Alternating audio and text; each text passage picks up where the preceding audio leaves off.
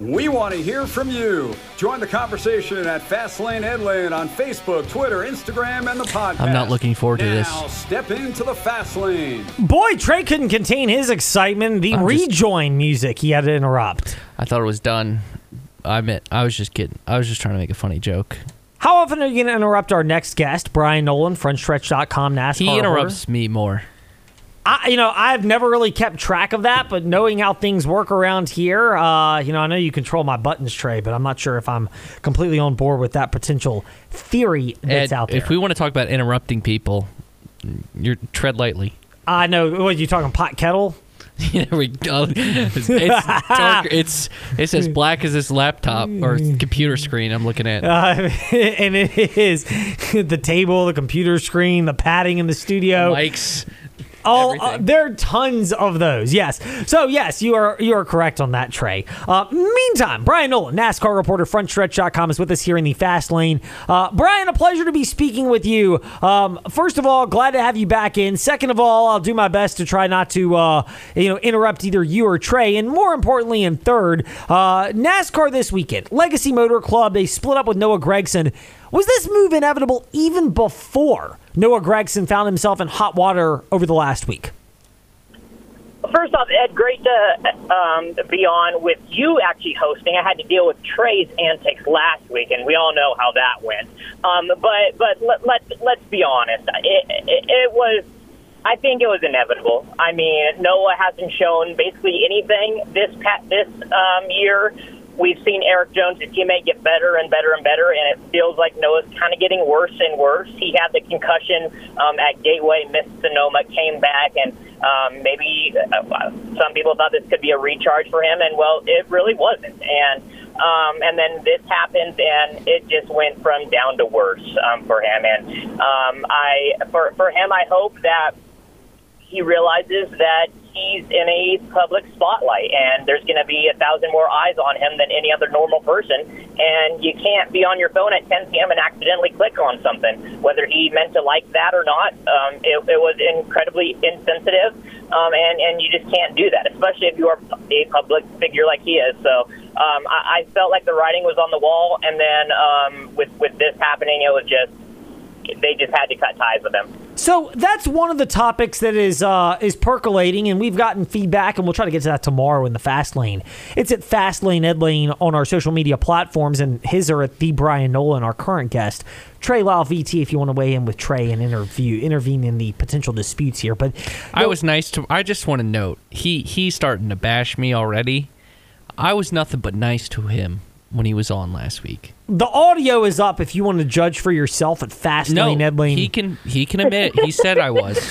he surprisingly Ed, Ed Trey was surprisingly really really nice to me. It was a little odd. I'm not gonna lie. There we go. I, I mean, I listened at Fast Lane, Ed Lane, where we listen to podcasts, um, and you can you know go check for yourself in the listening audience. But I will say Trey handled himself very professionally, uh, which is something you could debate about Noah Gragson. Bryan, um, you brought up the point, and the big overarching one that I've had for the entire con- time is.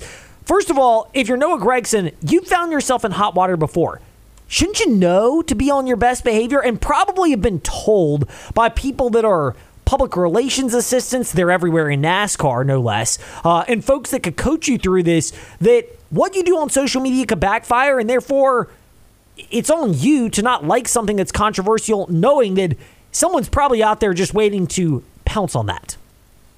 Yeah, and and listen, um, I, I I think it was the twelve questions that um, the Athletic's Jeff Gluck did with Noah, and Noah was talking about social media and how how it basically wasn't really fun anymore, so he's not even on it that much, and yet he still did this. I mean, it, it, it's it's I don't want to say it's ironic, but I mean it's just like he can't get out of his own way. But I mean, there's a reason why why you got guys like Chase Elliott and Joey Logano. Um, I mean, Chase Elliott, we, we were talking with him. I think it was it was right when Thread started, and um, someone asked him. He's like, uh, they were like, "Yeah, you're on Threads," and Chase is like, "I was. I really don't even control my social media. I mean, I mean, with with the big name guys like like um, Chase, and I mean, Denny Hamlin has his own personal."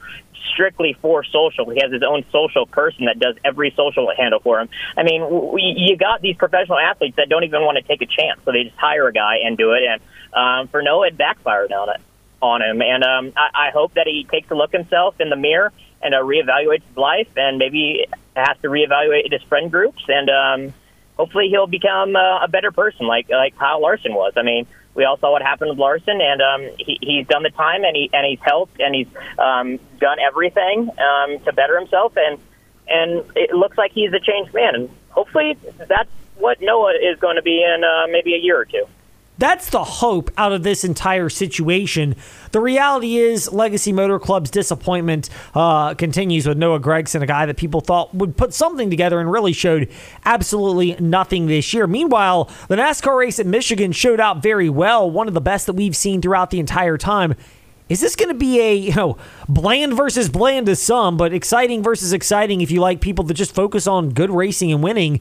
Is this going to be a Buescher versus Truex battle for the championship? Okay, Ed. Let, let's calm it down there, right, right there, the, there, champ. I mean, uh, true. Uh, Kevin Harvick won last year at Richmond and at Michigan, just like Buescher. And I mean, he, he had a he, he flamed out fairly fairly quickly.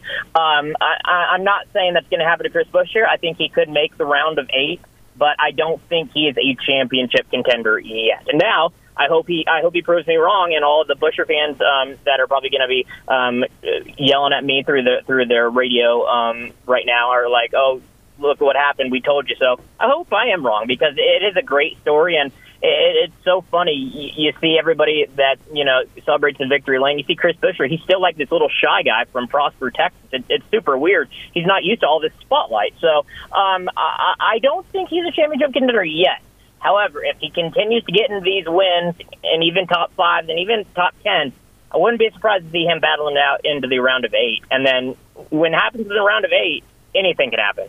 Indeed, it certainly can. Um, the other parts of this is Martin Truex Jr.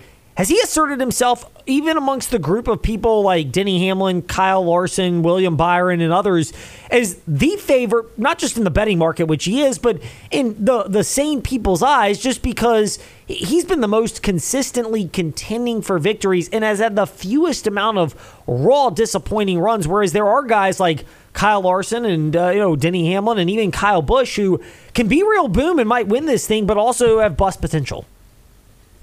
I mean, I think you have to put him as a championship favorite. I mean, if, if the playoffs were going to um, start, or if the championship four, um, you, if, I, if someone asked me who's going to be in your championship four, I would put the 19 in there. I mean, just what he's doing with with his crew chief James Small, I've loved what I've seen from him so far. And I mean, this looks like a brand new guy. Obviously, we, we've documented plenty of times the what has happened in the off season, and um, but thing is, he he's, he looks so rejuvenated, and I think that's the reason why he's coming back. Ed, I mean, he looks happy. He looks like he's having fun, and and I think this goes for everybody. When you're not having fun in something, why are you doing it? And for Martin Truex Jr., I honestly think he's having fun, and that's why he's doing it. And um, when, when he's having fun, I, I truly, I truly think that he could um, contend for more wins and even contend for a championship. I mean, him and James Small and all of Joe Gibbs, I think, are, are working and working in a very, very good way.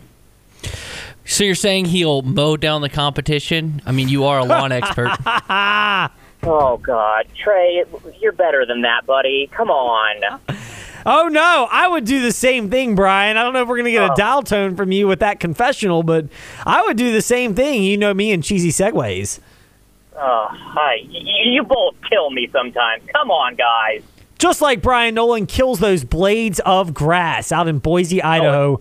when he is mowing the lawn. Uh, speaking of mowing down the competition, people are expecting Shane van Gisbergen to do that. I thought Trey Lau brought up a great Ginsburg point. In. Thank you, Trey. Whatever. SVG. I thought Trey brought up a phenomenal point on the Front Stretch Happy Hour podcast that maybe the betting projections on SVG is a little bit of a tax from what he did previously.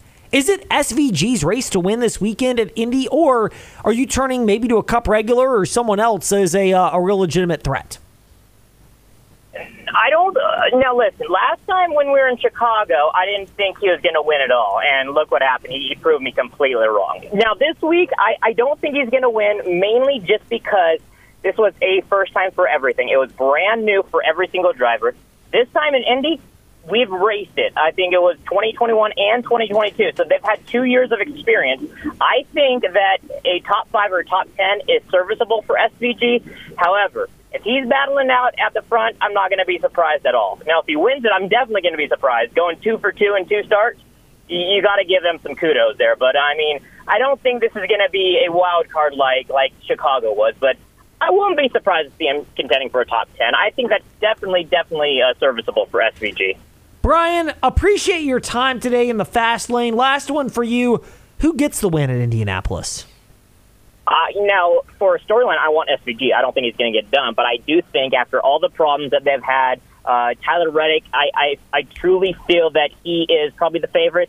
I'm going to go with the sleeper. I think AJ Allmendinger locks himself into the playoffs gets Kaulig Racing in the number 16 car. I'm going a surprise, Ed. I'm going AJ.